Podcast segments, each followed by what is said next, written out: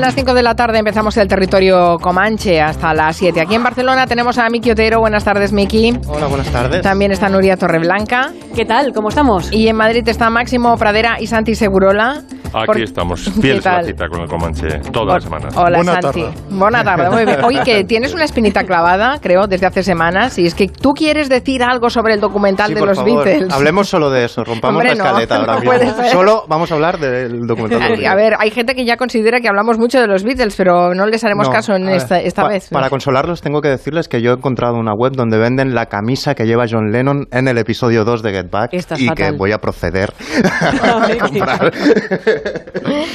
Santi, tú lo has visto ya, ¿no? ¿Qué te parece? Sí, yo tengo que decir que, claro, a mí me emociona verles porque eh, para la gente de nuestro tiempo, en general lo que sabíamos de las cosas, no solo de los Beatles y de la música, era imaginaciones nuestras, porque hay que decir que ni la televisión ni los periódicos, sí, nos, de, nos contaban algo de los Beatles, pero digamos que la información era pequeña, sesgada y en algún caso retrasada. Entonces, verles en acción durante veinte días, metidos en dos estudios, en el de Twickenham y en el de la calle Savile, Savile Road, pues eh, me, dio, me dijo mucho de cómo eran ellos, me dijo mucho de lo grandes que eran ellos, me dijo mucho también de lo pequeños, de lo humanos que eran, que eran ellos. Y, y me dijeron mucho de, de su música, te ponías a, a ver y, y es que las canciones que iban saliendo que aparentemente estaban sin hacer, pero cuando se acababan de hacer eran maravillosas, una por una, no encontrabas una mala. Pero hay una cosa de, de, este, de este documental que me ha impresionado y que está relacionado eh, con la moda. Eh, ayer eh, me, me, me, la imagen de ellos, de cómo vestían, me pareció de una modernidad extraordinaria. Cuando digo modernidad, es verdad. Eh, me parecía uh-huh. que, digamos, todos, todos intentamos estar a la altura de, de nuestro tiempo, vistiendo más o menos las cosas que se llevan.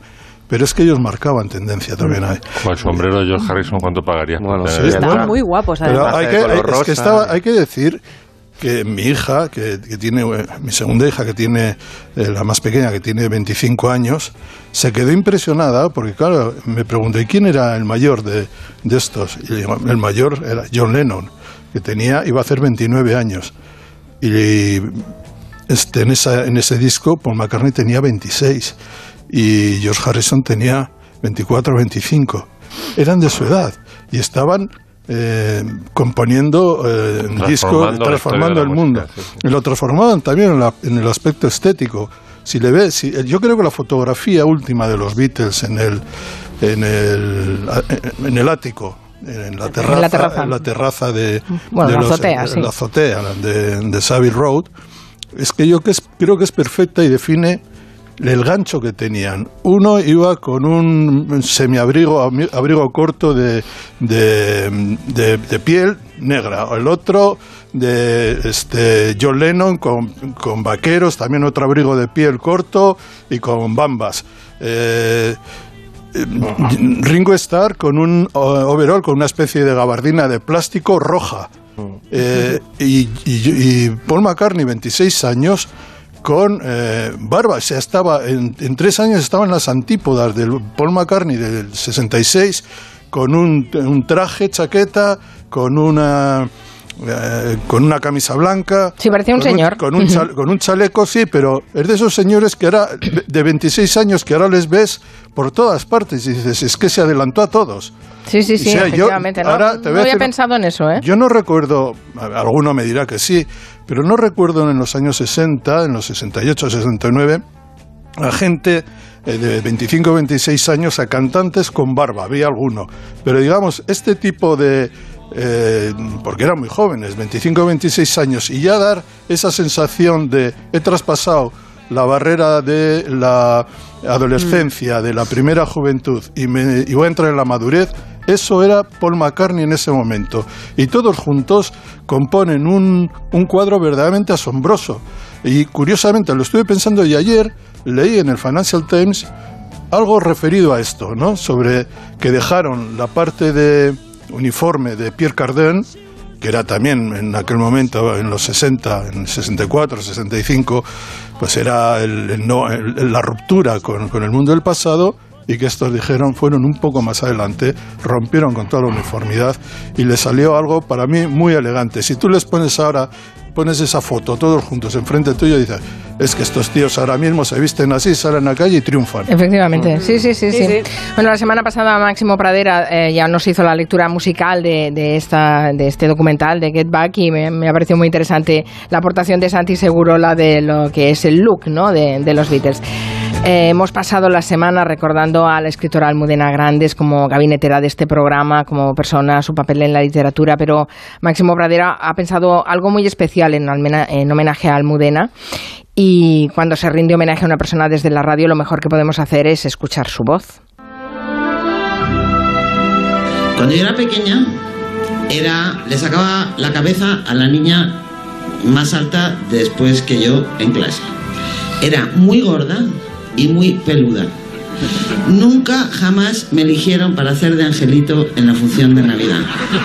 Solía hacer de árbol y una vez hice de rey Baltasar, por lo del color. A lo mejor cualquier otra niña en mi situación se habrían amargado, habrían sido felices, infelices, se habrían sentido inseguras.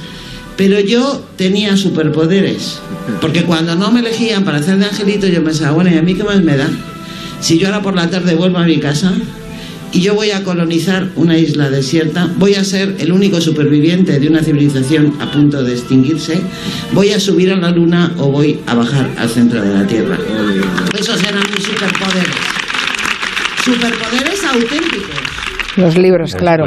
Sí, yo le escuché una charla. Eh, conocí a Luis Almudena Grandes en el Festival de Robles de la Ciana, un festival musical que hacía Eduardo Arroyo hace años, y ahí dio una charla sobre cómo ella estaba esperando un regalo, no sé si era de Navidad o de Primera Comunión, pues típico, un collar o una, las cosas que se pedían en, en, en esas fechas, ¿no? Y su abuelo le regaló un libro y el libro resultó ser La Odisea. Y al principio se quedó muy decepcionada y luego descubrió que La Odisea de Homero era el, se convirtió para ella en el libro más importante de la historia. Pero bueno, el homenaje vamos a hacerlo musical. Eh, y ya sabéis que yo aquí no me canso de recomendar un programa de la B B C, de B B C cuatro, que se llama eh, Discos para una isla desierta, que existe desde el año cincuenta, me parece, y donde han ido pues desde Paul McCartney a Hitchcock, Stephen Hawking, Sofía Loren. Es un programa fantástico y están todos los programas colgados en, en la web de B B C cuatro, ¿no? Y se me ocurrió, eh, yo soy adicto a este programa, y se me ocurrió preguntarle a Luis el otro día, eh, oye, ¿cuáles hubieran sido los discos de Isla Desierta de Almudena si hubiera ido al programa, ¿no? Entonces me dio, me dio cuatro en principio. Eh, la primera canción que vamos a escuchar no sonó en el entierro, porque nos pasamos de políticamente correctos, y como es una canción que eh, habla de tauromaquia, entre otras cosas, habla de más cosas, pero también de tauromaquia, se decidió, no, no, esto puede herir la sensibilidad de los taurinos y tal.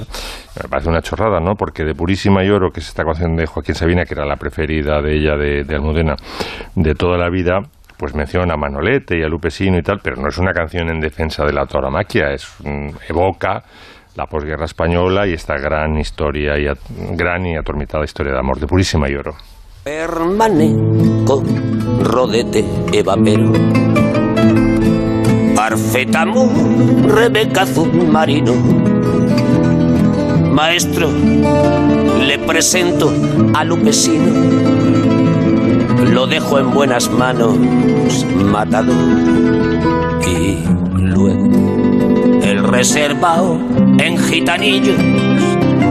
Y después la paella de riscar. Y la tarde del manso de Saltillo. Un anillo y unas medias de cristal. Niño, sube a la suite dos anisetes, que hoy vamos a perder los alamares de Purísima y Oro. Manolete, cuadra el toro en la plaza de Linares. Y es lógico dos que... Dos anisetes. Sí, dos anisetes. No, la, la canción, la letra es fantástica, está llena así de imágenes evocadoras de la posguerra. Es una, yo creo que es una obra maestra la letra, vamos, me parece una, un portento como, como evoca las, las visiones, ¿no?, que uno podía tener en los años cuarenta. Y De purísima y oro, sabéis que es el traje con el que murió Manolete, que me parece que es azul, celeste y, y oro, ¿no? Y es lógico que a una novelista le fascine esta canción porque la historia de Lupe Sino con Manolete es una de las más tormentosas de la historia de los adulterios, ¿no? Estaba casada Lupe Sino con un eh, oficial de la República y se enamoró de Manolete y la madre la odiaba, la madre de Manolete, empezaron a decir, la llamaban la... la serpiente, me parece, se, se, se empezó a convertir como en el bicho que estaba apartando a Manolete de la buena senda y, y en fin, fue una, una relación muy, muy... Y es lógico que una, una escritora, una novelista se, se apasione, ¿no?, por esta relación tan tormentosa. La segunda canción que me dijo Luis que le, o Aria en este caso, que le fascinaba a Almudena Grandes es el mal llamado Adiós a la vida, porque en realidad no sale el verso Adiós a la vida, el Lucevan l'estelle de Puccini de Tosca que canta Mario Cavaradossi cuando ya lo van a fusilar en Castel Sant'Angelo.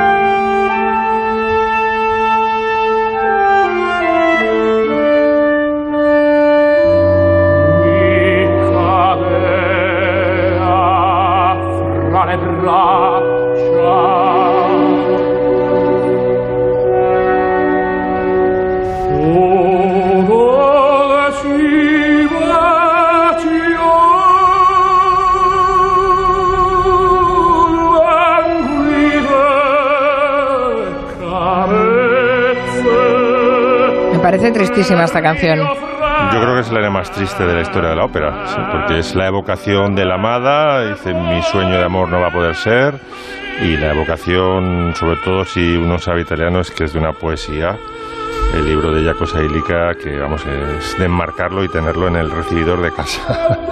Es maravillosa esta área. Es tremendo, sí.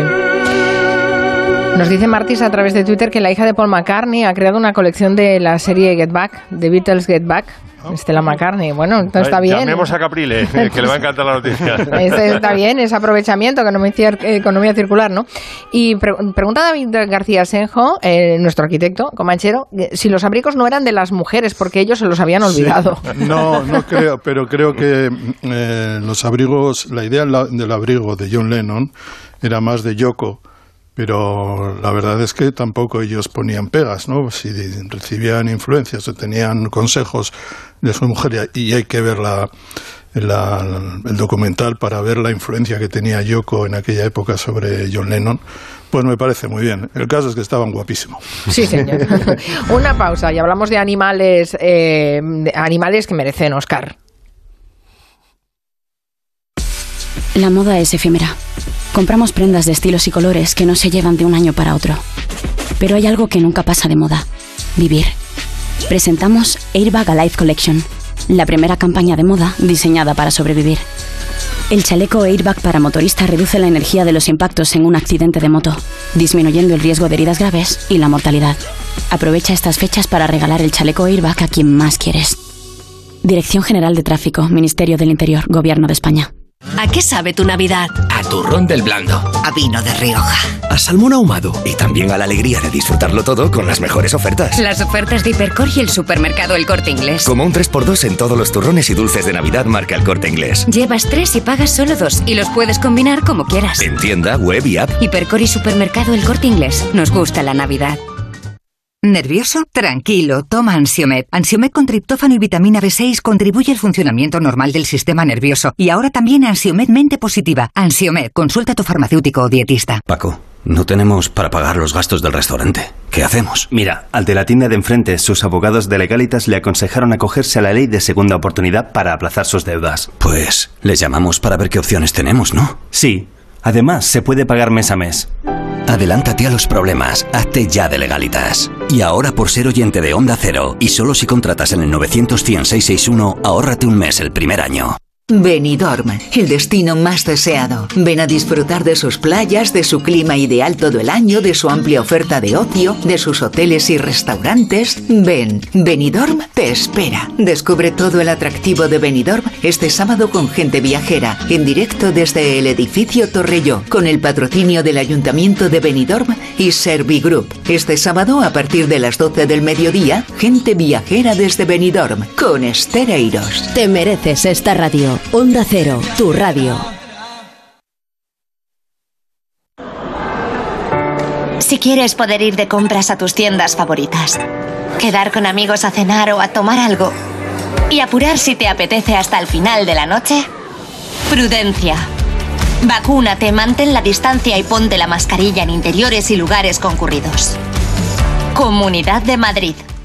A este nuevo año pídele lo que quieras, pero no te olvides de mantener tu boca sana. Regálate salud y acude a tu dentista. El Colegio de Odontólogos y Estomatólogos de Madrid te desea felices fiestas. En Madrid tienes mil tiendas donde comprar y también un restaurante al que siempre quisiste ir, un monumento que estás deseando fotografiar y un museo que no te cansas de visitar.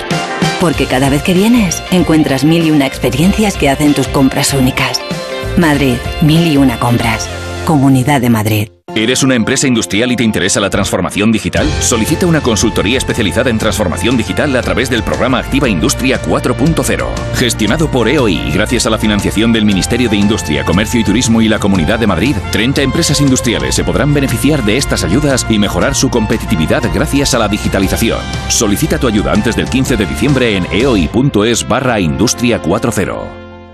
En Murprotec estamos cerca de ti. Tenemos un equipo completo de profesionales a tu lado para eliminar de forma definitiva las humedades y mejorar la calidad del aire. En estos momentos lanzamos ayudas directas a los hogares, familias y empresas para toda la Comunidad de Madrid con nuestro plan de apoyo. Estamos siempre a tu lado porque avanzar juntos nos hace únicos. Llámanos al nueve cero cero, treinta, once treinta o accede a murprotec punto es.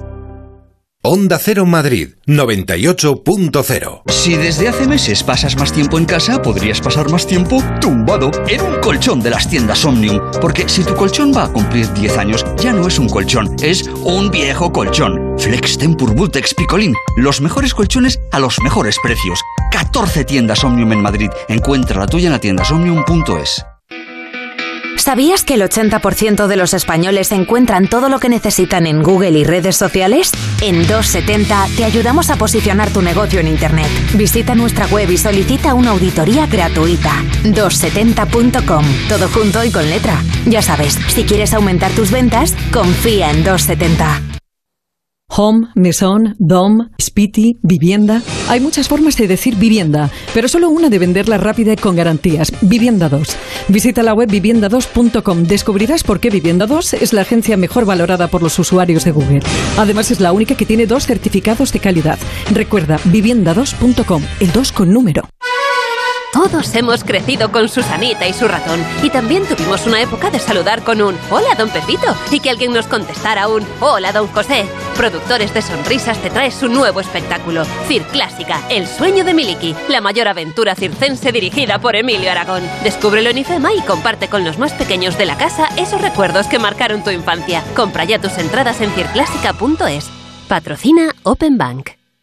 Todas las puertas que imaginas en Bricolaje Moraleja. Tenemos los mejores precios porque somos fabricantes. Visita nuestra exposición, calle Timanfaya cuatro Humanes, bricomoraleja punto com. En la ganadería Organic producimos la mejor carne del mundo. Hacemos cría ecológica de las razas Angus y Wagyu, cien por ciento sostenible. Nuestra carne es deliciosa y saludable, extremadamente tierna y jugosa. Va del campo a tu casa, sin intermediarios, a un precio justo. Si pruebas Organic, solo comerás Organic. Nosotros te la llevamos gratis a tu casa. Haz tu pedido en el nueve diez, veinte diez, nueve diez, veinte diez o carne organic punto com. Organic, la mejor carne del mundo.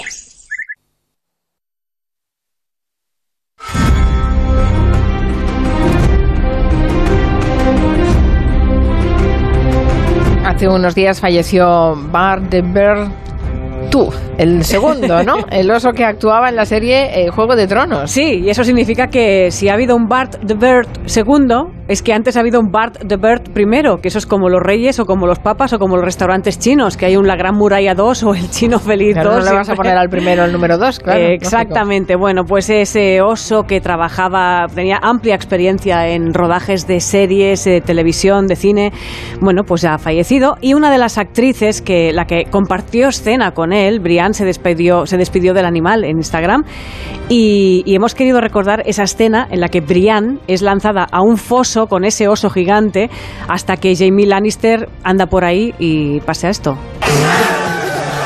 ¿Una espada de madera? No os habíais ido. ¿Le habéis dado una espada de madera? Solo tenemos un oso. Yo pago su puto rescate. Oro, zafiros, lo que queráis, pero sacadla de ahí.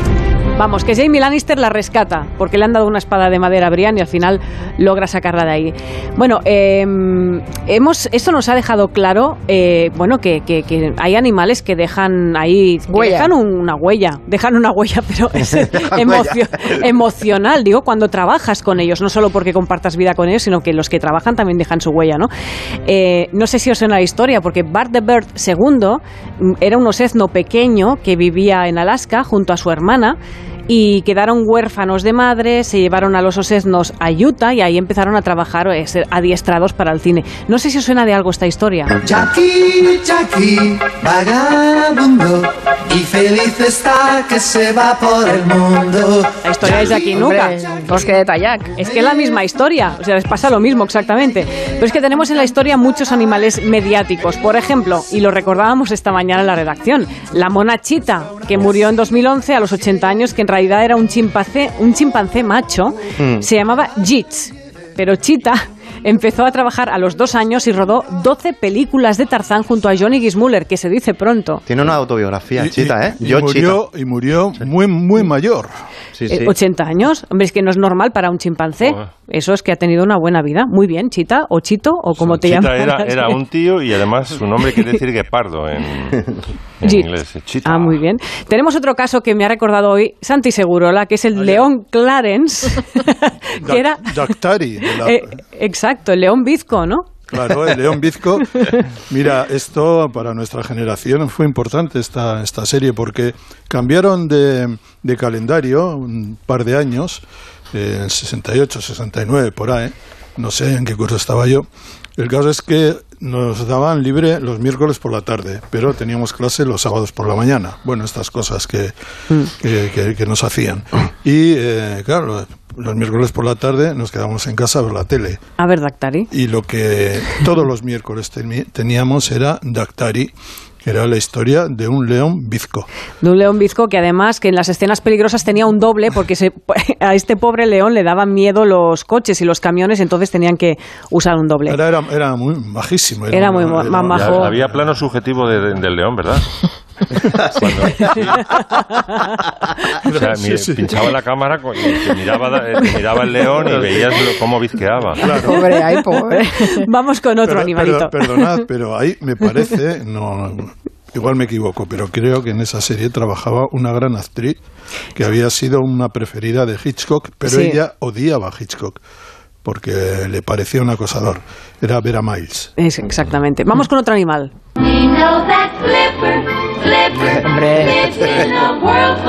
Bueno, este caso es, es Flipper, Flipper. Es, es un caso muy triste, muy duro, porque Flipper en realidad era un grupo de delfines entrenados por Richard O'Barry. Todo eran hembras y tenía una hembra preferida, que era la superprota, la delfín Kathy. Pero Kathy, lo que pasó es que no soportó vivir en cautividad y dicen, dicen que se suicidó. Aquello, no, no, es verdad, es cierto. Aquello traumatizó sí, sí, sí. al cuidador y desde entonces abandonó todo aquel circo de animales en cautividad y se dedicó al activismo para defender los derechos de los animales. Hay una peli, hay un documental de esto. Exacto. Sí, sí. Ahora vamos con una, una estrella nacional, Pancho. Hola, me llamo Ramiro Benítez, soy adiestrador de perros y este es Pancho, mi campeón. Al principio pues le enseñé lo típico, sit, flash, dame la patita, hazte el muerto. Luego ya me fui creciendo y le enseñé a que me trajera las zapatillas, a que fuera a comprarme el periódico, iba al videoclub, a alquilarme las películas, a que me limpiaran los zapatos. ¿Recordáis, no? Este sí, anuncio de la, de la buenísimo primitiva. Pancho, sí. Bueno, pues Pancho tuvo también una larga vida trabajando en series, en publicidad, en cine, y trabajó mucho y, bueno, finalmente murió, pero el negocio familiar lo sigue su hijo, que se llama Max. Y que actualmente trabaja también en cine, en todo, en todo. Bueno, en la que se, en la que se avecina sale un gato, que en realidad es gata. Y ahora escuchemos esto, a ver si os suena. Harry Potter, donde aquí teníamos a una lechuza actuando. Casi siempre actuó la misma lechuza con alguna ayuda de otras lechuzas que eran las dobles de luz. O sea, para medir la luz tenías a lechuzas dobles. Y bueno, no, pero era muy, vamos, muy, muy entrenada porque seguía las órdenes de Daniel Radcliffe y se portaba muy bien. ¿Recordáis la película Babe, el cerdito valiente? Hombre, bueno, no pues otra cosa. Para esa película cincuenta y nueve personas entrenaron a quinientas hembras de cerdo para poder rodar. Rex, el perro policía, que el perro en la vida real se llamaba Red Butler. ¿Recordáis también el gato de Vaya, Sabrina, de la llamaba, serie? Se llamaba como, como el protagonista como el, de... Lo que el viento se llevó. El viento se llevó, sí. Sí, sí. El gato de Sabrina, porque parecía muy real, en, en el fondo es que no lo era, era animatrónico. Y ahora vamos a un caso también triste.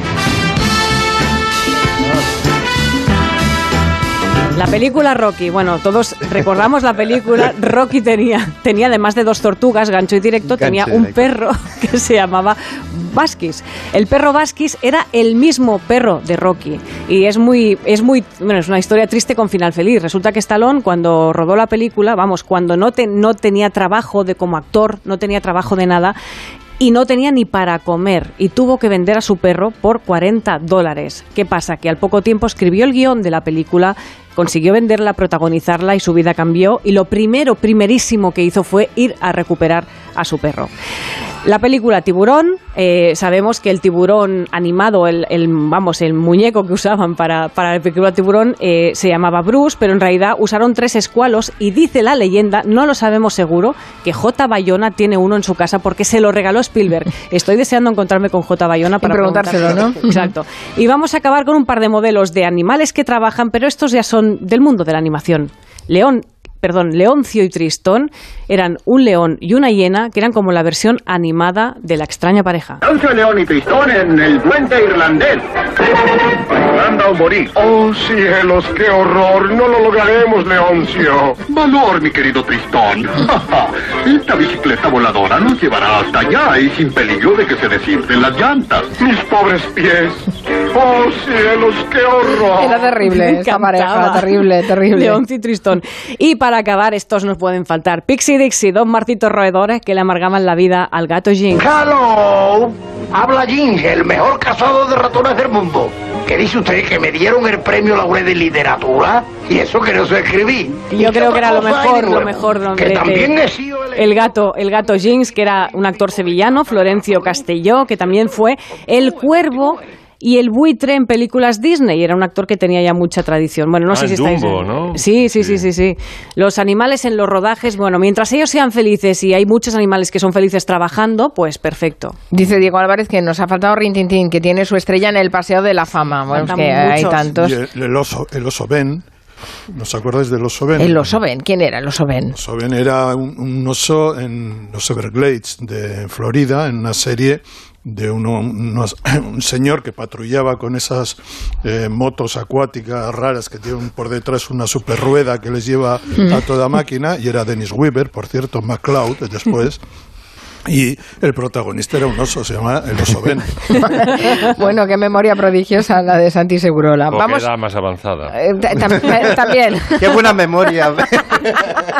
Hombre, le quiero echar una florecilla y me, me, me dais la vuelta. ¿Y esta canción? ¿Quién le sugiere esta canción? Es de la cantante Enya, una mujer que vendió todos los discos del mundo, que ahora vive recluida en un castillo en Irlanda, rodeada de gatos. Y Miki Otero, ¿quieres hablarnos de ella? No sé por qué, bueno, qué necesidad no hay. Es que es un poco raro que yo ponga Enya y no a los llamo así. Pero el caso es que voy a usar la excusa de un libro que acaba de salir para, para hablar de lo que se conoce como placeres culpables. Es decir, algo que no debería gustarte, que está mal visto que te guste y que sin embargo te gusta mucho, ¿no? Y las excusas para hablar de esto son, son eso, este libro, ¿no? Que es de, lo escribe Ch Chili González, que es un, un pianista muy respetado de clásica, de hip hop, que de repente se propone explicar en un librito por qué Enya para, ella es, para él es increíble, a pesar de que todos los músicos de su entorno digan que es hortera o lo que sea, ¿no?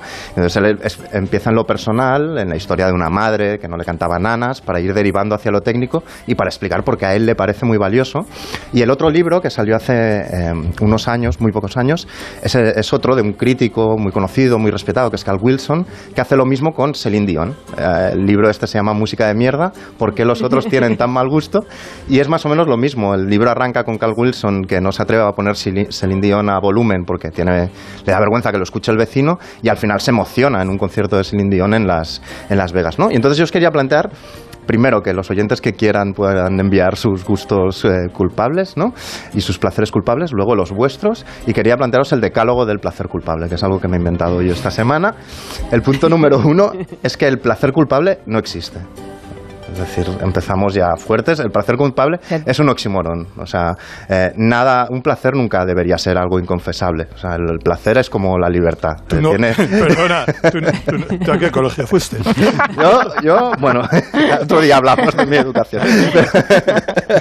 Si fuera, si, si hubiera sido no religioso... Por eso, hay, hay, que, hay que ir más allá de nuestro, de nuestro pasado nacional católico. Eh, el placer debería ser como la libertad. Es decir, su único límite debería ser donde empieza el del otro. Es decir, el placer culpable sería tirarle sal al café de otro, en el, en, sal, tirarle sal en el, en el café en vez de azúcar, no tirar de la cadena en el baño de un bar o saludar a alguien con un puñetazo. Pero placer culpable no debería ser que te guste Julio Iglesias o, o María Isabel. Eso no debería ser. Es decir, el primero es que el placer culpable no existe. El segundo es que el placer culpable depende del contexto. Lo que para uno es eh, placer culpable, para otro no lo es.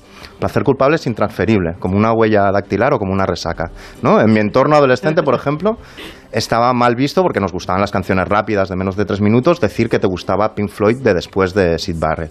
En cambio, en el entorno de Max, por ejemplo, estaba bien visto que te gustara eh, Pink Floyd. Es decir, esto tiene que ver con el contexto eh, en, el que, en el que te muevas, y asumirlo o no depende de eso también, tu valentía. Y voy a poner un ejemplo. Por ejemplo, nosotros con mis amigos nos chateábamos mucho de una canción de Radio Fórmula, de rock antiguo, que nos olía Brummel, ¿no? Que pasaba de la balada al estribillo de una forma muy evidente, y ahora, sin embargo, a mí me suena casi a los dictators y a grupos que me gustan, que es más que un sentimiento, more than a feeling. Boston, Boston, ahí va, ¿eh? Ojo, ¿eh? Viene, ¿eh?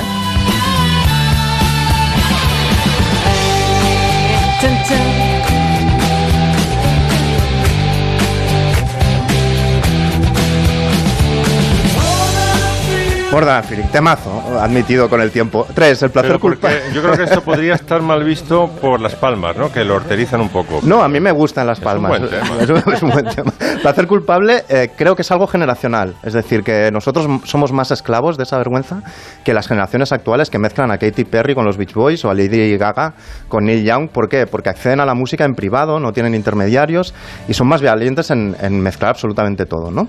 El, el cuatro es que el placer culpable tiene que ver con la inmadurez y con la inseguridad, yo creo. O sea, es decir, comprarte un disco de alguien que no te pegue en una tienda de discos es como comprar el primer condón en la farmacia, ¿no? Es decir, te puede dar vergüenza, pero cuando lo superas, detrás de tus gustos culpables estás verdaderamente tú, no quien quieres aparentar que eres, ¿no?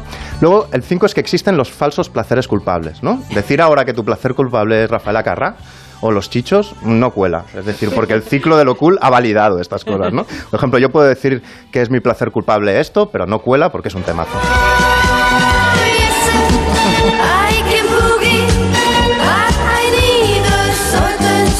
No cuela, es un temazo, no es un placer culpable, es un, es un, es un temazo y ya está. El seis, a la aceptación del placer culpable se llega por lo racional o por lo sentimental. Es decir, tú lo intelectualizas o asumes que tiene que ver con tus raíces, con lo que tú mamaste de pequeño, con la canción que ponía tu padre o tu madre en el coche camino del pueblo, ¿no? Es decir, el placer culpable es una cuestión de clase, incluso. Tiene que ver con la clase social, incluso. El siete, a veces lo descubres por ti mismo o porque te lo descubre otro. Y puede ser que te lo descubre.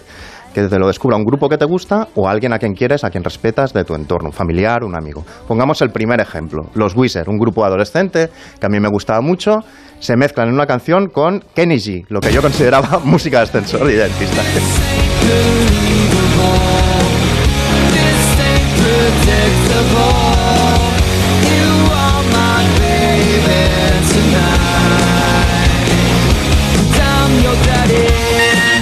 aquí viene Kenny. Y oye, pues no queda tan mal, no queda tan mal. Por ejemplo, en el segundo caso, yo que pensaba Serge, yo no lo valoraba como una obra artística de primera, de primera clase, hasta que un primo mío que sabía, del que me fiaba mucho, me dijo, fíjate en la letra.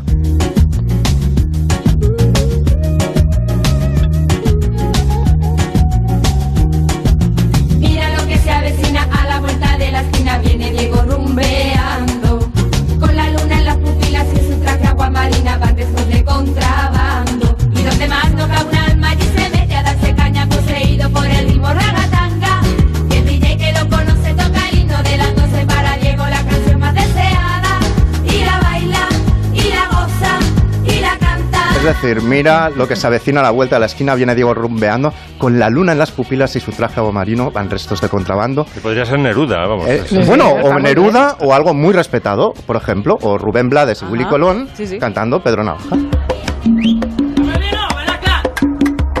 Por la esquina del viejo barrio lo vi pasar. Con el tumbao que es la misma estrategia, el malandro no maleado que llega al, al sitio y que te explica una historia de este personaje callejero.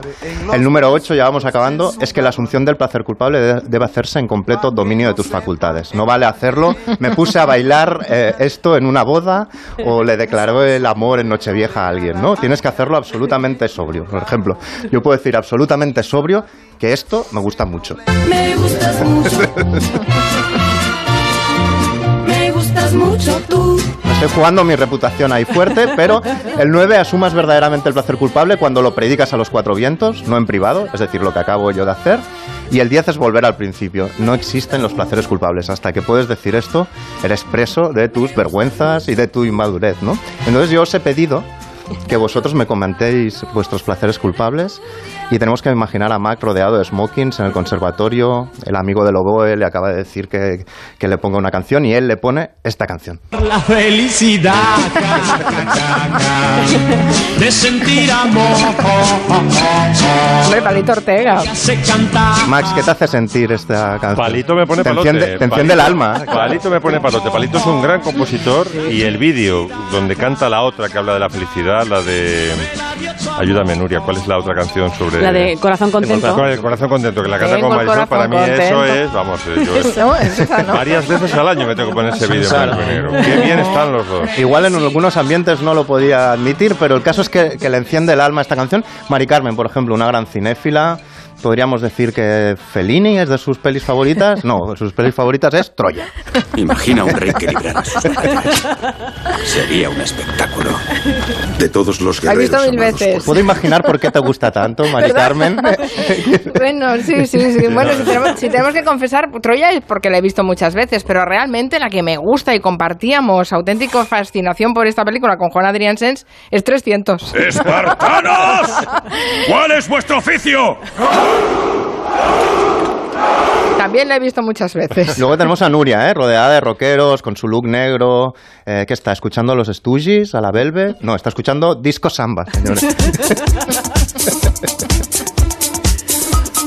A mí me da subidón, ¿qué, qué te diga?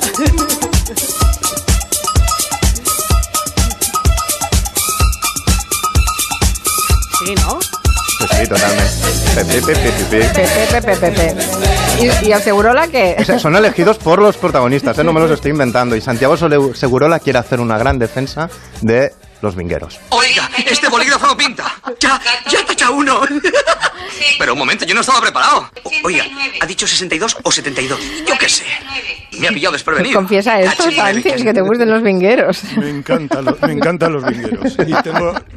Bueno, esto reconozco que es cutre, machista, machista leninista, todo lo que quieras. Eh, tiene todo lo peor del cine de explotación, de, del destape, lo, lo que quieras. Pero en las noches de insomnio, cuando estoy... Los vingueros funcionan de maravilla. Me duermo con la sonrisa. Y voy a decir un par de cosas que de esta película que sí me parecen interesantes. Primero, si quieres ponerte serio con esta película, ves la estética de los perdedores. Estos dos tipos, Esteso... Por cierto, es la primera película de Pajares y Esteso. Fue un exitazo, la película de, de más recaudación en España en mil novecientos setenta y nueve. Y eran dos eh, tipos de barrio que están destinados a perder. y creen que el bingo les puede sacar de, de esa rutina de la, de la que no saldrán jamás. Y digamos, en, en ellos hay una especie de... Son pícaros, y la picaresca es algo muy español, pero hay algo noble en ellos. Y sinceramente, además hay otra cosa. En esa película se ve que Pajares es un gran actor. O sea, el Pajares que luego vemos, vimos en Ay Carmela, ya está ahí. Eh, en, me parece ya que se está dibujando un personaje melancólico, eh, perdedor, con pocas posibilidades de, de triunfar, simpático y gracioso. Y sinceramente, me parece que es una película que tiene todos los números para que uno se sienta culpable. ¿Pero qué queréis que os diga? A mí, a mí, me, a mí, me, gusta. A mí me gusta. Y luego, pues eso, con África Pratt, con Norma Duval. Con... O sea, tus trescientos, ¿no? Es nuestro, sí. nuestro neorrealismo italiano, pero con, con Bellina. Pues es, es verdad, ¿eh? Una, es, es viscontiana, no sé hasta qué punto. Pero la voy bueno. a ver con otros este, ojos. Este ¿eh? mecanismo es muy chulo también. Cómo sí. nos justificamos para, eh, ¿no? Intelectualizamos nuestros placeres. Es algo que yo también hago siempre. ¿Qué te parece, Maxi? Vamos a con el seguimos con ese homenaje musical a Almudena Grandes sí. que has que preparado. Pues mira, de, de la copla era fácil deducir cuál es la canción favorita de Almudena porque la letra de la canción figura en uno de los epígrafes de Las tres bodas de Manolita. Si en el firmamento poder yo tuviera esta noche negra, lo mismo que un pozo, con un cuchillito de luna lunera, cortar los hierros de tu calabozo. Ay, peinao, peinita, peinao, peinao, pena de mi corazón, que me corre por las venas, peinao, con la fuerza de un ciclón. Es lo mismo que un nublado de tiniebla y pedernal, es un potro desbocado que no sabe dónde va. Es un desierto de arena, pena, es mi gloria de un penal. Es un temazo también, ¿eh? Un temazo. Mira, he tenido dudas eh, hasta el último momento. Digo, ¿qué pongo? ¿Qué versión pongo? ¿La de mil novecientos noventa y cinco por María Teresa Campos o, o la de Lola Flores? Y digo, me voy a por la de Lola Flores, claro. que, se, que se Buenísima, que se, es, ahí, fantástica. ¿No? Sí, sí, sí. Y luego de la movida me, elijo, me dijo Luis García Montero que escogiera eh, la de Alaska y Dinerama, la canción compuesta por Carlos Berlanga y Nacho Canut, a quien importa que es una de las doscientas canciones más importantes del pop español. ¿A quién le importa lo que yo haga? ¿A quién le importa lo que yo diga? Yo soy así, así seguiré, nunca cambiaré. ¿A quién le importa lo que yo haga? ¿A quién le importa lo que yo diga? Yo soy así, así seguiré, nunca cambiaré.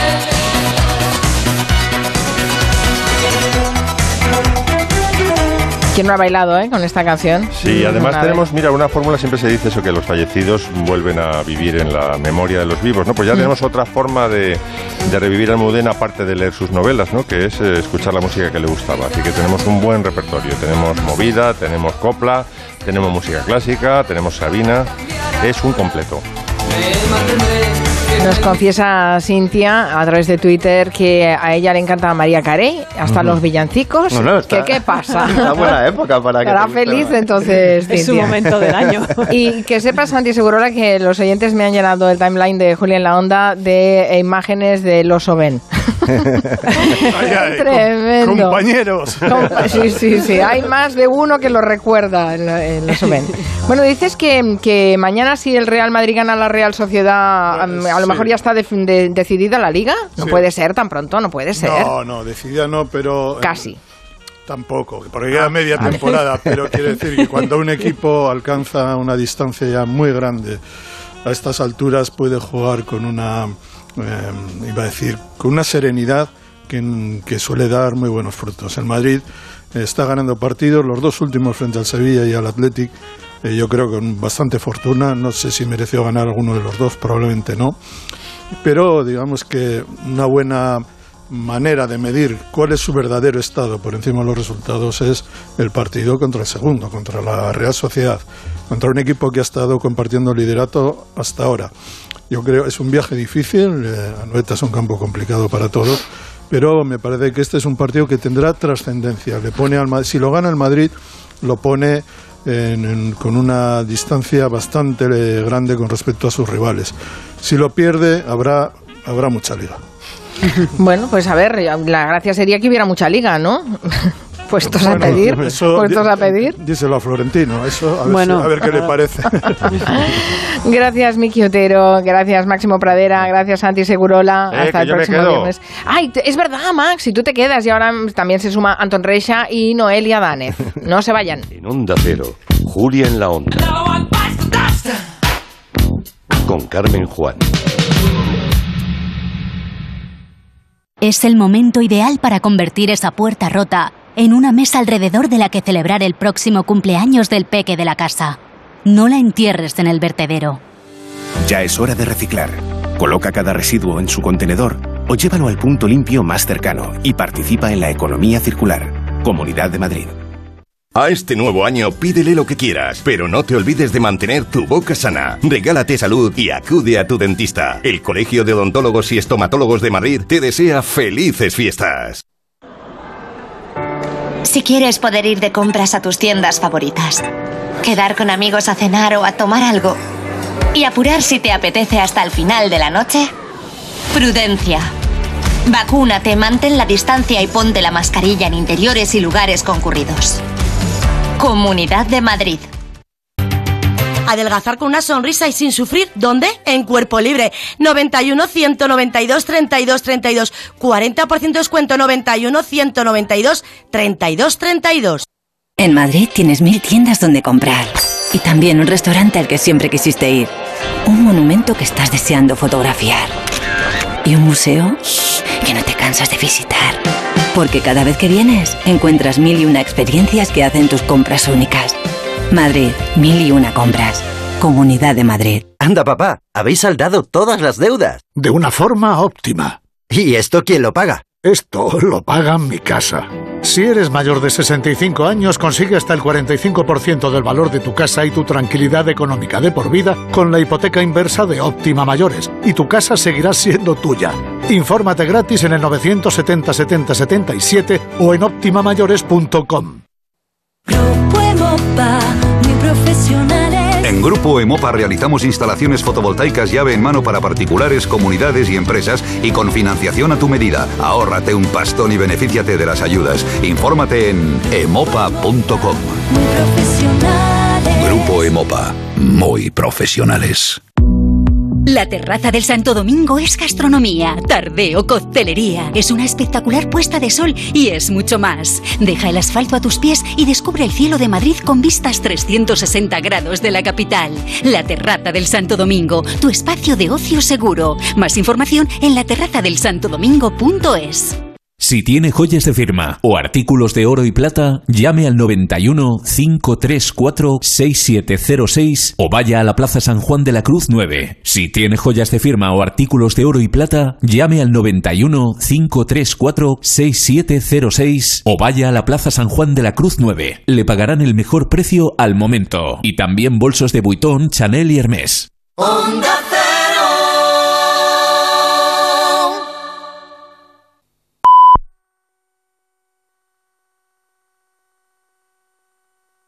Son las seis de la tarde, las cinco en Canarias.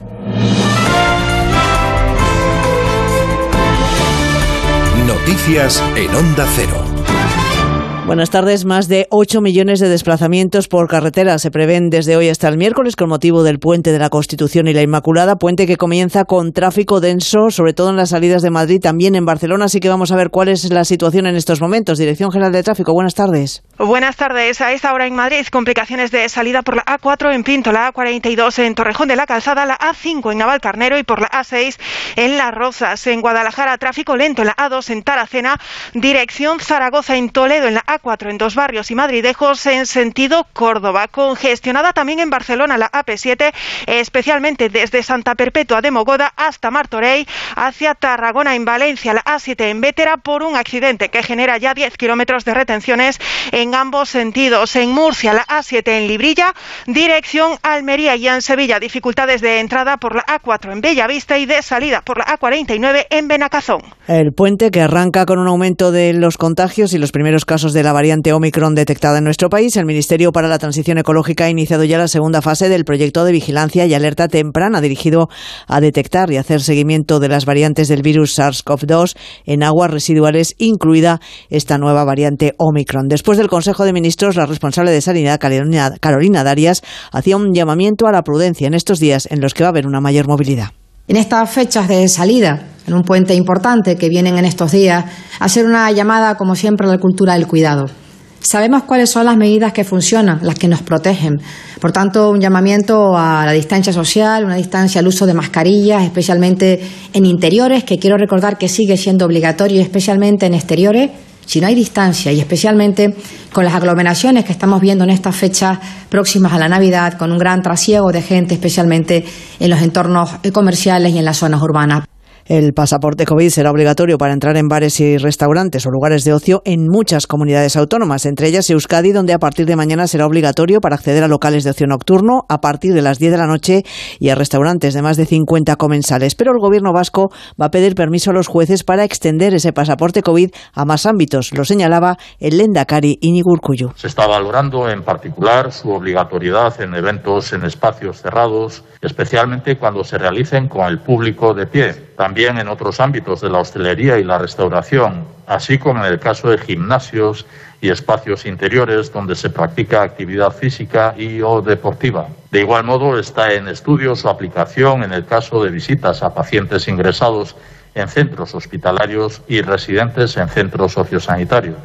Otra mala jornada para la bolsa, que se deja en la sesión de este viernes un cero coma setenta y uno por ciento, con lo que se acerca a niveles del mes de febrero. Ha cerrado en los ocho mil doscientos cuarenta y un puntos, hoy marcada sobre todo por el comportamiento de las farmacéuticas y de las compañías industriales. Ignacio Rodríguez Burgos. La bolsa española ha perdido en la semana casi el dos por ciento, vuelan las ganancias, cierra en los ocho mil doscientos veintiséis puntos. El repunte del paro en Estados Unidos no ayuda, ni la inflación, a pesar de que Christine Lagarde, la presidenta del Banco Central, diga que no va a subir los tipos de interés porque afirma el punto máximo de la inflación ya ha pasado.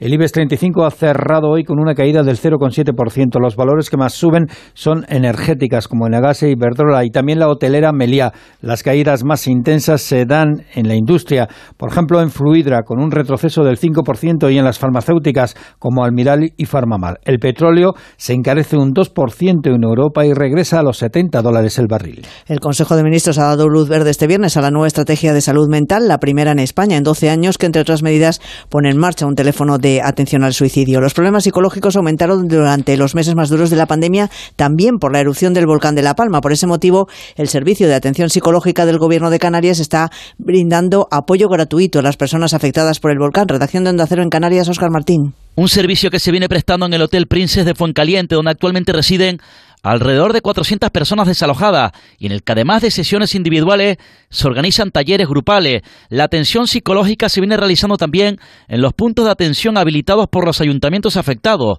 Una de las psicólogas, Estefanía Martín, explica que trabajar en la salud mental es clave en una situación tan dura. Y la intervención se basa sobre todo en el compromiso, en la expresión emocional, la identificación y valoración de estas emociones, en búsqueda de metas futuras y en la búsqueda de una ilusión para continuar. La intervención es tanto presencial como telefónica y a domicilio. El Servicio de Atención Psicológica cuenta con puntos de atención presencial en el Pabellón Severo Rodríguez y en el Centro Psicológico La Palma, además de la Casa Masiú. En La Palma ponemos el punto final, volvemos con más noticias aquí en Onda Cero a las siete de la tarde, las seis en Canarias. Como el perro y el gato, un programa para los que tienen mascotas y los que no, para los que les gusta aprender y sobre todo para los que quieren pasar un buen rato. Noticias, curiosidades, consultas, concursos y muy buen humor. Como el perro y el gato, con Carlos Rodríguez. Este fin de semana el domingo a las dos y media de la tarde. Patrocinado por Menforsan, los especialistas en cuidados, higiene y cosmética natural para las mascotas. Te mereces esta radio. Onda Cero, tu radio.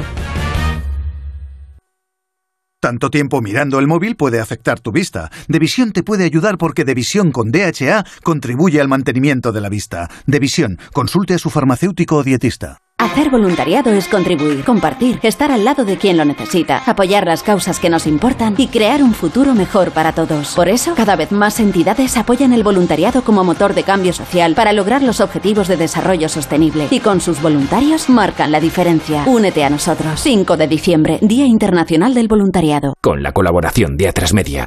Y ahora, completa tu tratamiento con Devisión Lágrimas. Este producto cumple con la normativa vigente de producto sanitario. El futuro de las pymes está en la digitalización. Solo el veinte por ciento de las pymes afirma tener un grado de digitalización alto. La digitalización de las pymes, clave para la economía. Hoy, la transformación digital de las empresas no es solo una noticia, es una realidad. Y en Telefónica Empresas te ayudamos a impulsar la digitalización de tu negocio con el nuevo Fusión Digital Pymes. ¿Te contamos más? Habla con tu asesor comercial o llama al novecientos doscientos quinientos veinticinco. Mi casa, mi librería. Ay, cuántas novelas habré leído yo. Mi espejo espejito del pasillo, con lo que tardé en restaurarlo. Mis cuatro joyitas. No son tesoros, pero son las de la familia. Mi colección de abrigos, mis cremas, mi ropa. No es solo tu casa, es tu hogar, donde está todo lo que vale la pena proteger. Si para ti es importante, Securitas Direct. nueve cuatro cinco, cuatro cinco, cuatro cinco. Porque siempre te da la bienvenida como si llevara años sin verte. Porque alegra tu vida con sus bellos e inagotables trinos. Porque está siempre a tu lado, aunque tú no te des ni cuenta. Queremos conocer al mejor amigo de España, al no racional que hace la vida de su mano más feliz, más plena. Entra en onda cero punto es y envíanos un vídeo de no más de treinta segundos en el que nos cuentes junto a tu amigo porque él y solo él es el mejor amigo de España. El ganador se llevará alimento, accesorios y complementos para todo un año.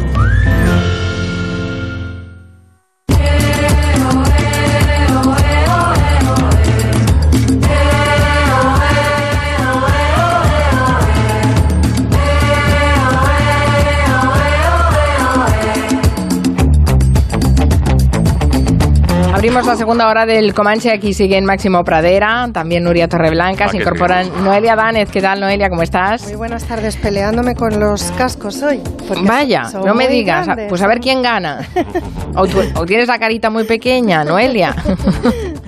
Bueno, ahora, ahora enseguida, seguro que lo, le encuentras el punto, no sí, te preocupes. Sí. Y Antón Reixa, buenas tardes Antón, ¿cómo estás? Atención, amigo Reixa. Salude, ah. salude. Pa- parece que todavía no tenemos a Antón Reixa. Bueno, no pasa nada. Hemos estado hablando de placeres culpables eh, y hemos estado también recordando y haciendo un pequeño homenaje musical a Almudena Grandes. Ahora en esta segunda hora hablaremos sobre, bueno, hablaremos mucho de literatura, pero si te parece eh, podríamos hablar de, de las variantes, porque es uno de los temas recurrentes en la, en la actualidad desde que apareció la Omicron, que es una de las variantes de la, de la COVID. Y claro, esto de variantes nos suena como mal, pero tú quieres hacer un elogio a las variaciones y a las variantes. Claro, es que las variantes eh, no ahora, son plagas, en ple- ¿no? Efectivamente, en plena epidemia eh, vírica, pues se ha convertido en algo temible, una palabra yuyue, que viene otra variante, la variante no sé qué.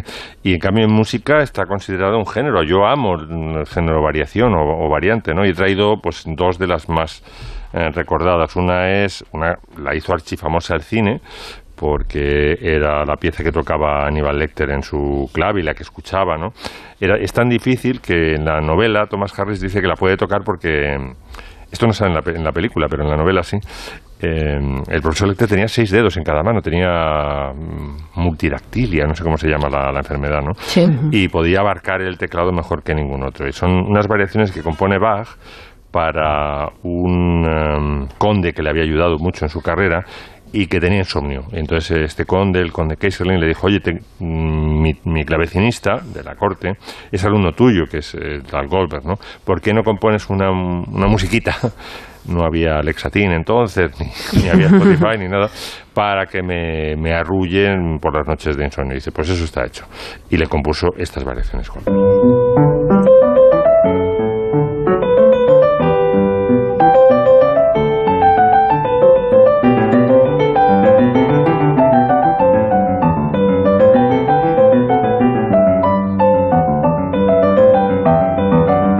¿Con esto se dormía alguien?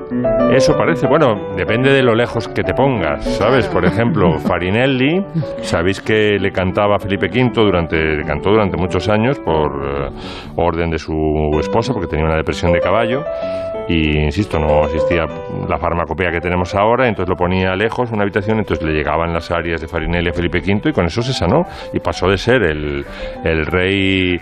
El, el Borbón más depresivo del mundo a pasar a la historia como Felipe el Animoso. ¿Os acordáis, no? Que pasó luego a la historia como Felipe el Animoso, y fue gracias a una música que a veces era en plan romanzas, en plan balada, pero otras veces sería, me figuro que bastante animada, como pasa con las Goldberg, que hay variaciones más animadas y otras mucho más, más tranquilas, ¿no? Que no tenían farmacopea y no tenían volúmenes. Entonces, ahí en otra habitación, de lejos, ¿no? Claro, tenían un palacio y dices, pues ponte a dos habitaciones de distancia. Deja que salude a Antón Resia, que ya, ya lo tenemos. Antón, buenas tardes. Buenas tardes. Pensábamos que te habías quedado en un agujero negro. No, estaba perdido con mi placer culpable. Ah, eh, eh. Esa frase vale para cualquier cosa. Vale, vale. Muy bien, queda dicho. No, eh, no. Pero aquí estoy. Aquí bien, estoy. bien, bien, bien. Eh, eh, sigamos con las variaciones. Otra más. Bueno, la Máximo. otra gran variación que he traído, por lo menos, bueno, no es una gran, gran variación en el sentido de que no forma parte de la historia de la música, pero yo que toco un poco la guitarra siempre me ha gustado. Son unas variaciones que hizo Fernando Sor, un gran guitarrista español, sobre un tema secundario de la flauta mágica de Mozart. Son unas variaciones para guitarra, que estas sí son variaciones melódicas, puedes reconocer la melodía eh, en cada una de las variaciones, y son un portento y dificilísimas de tocar.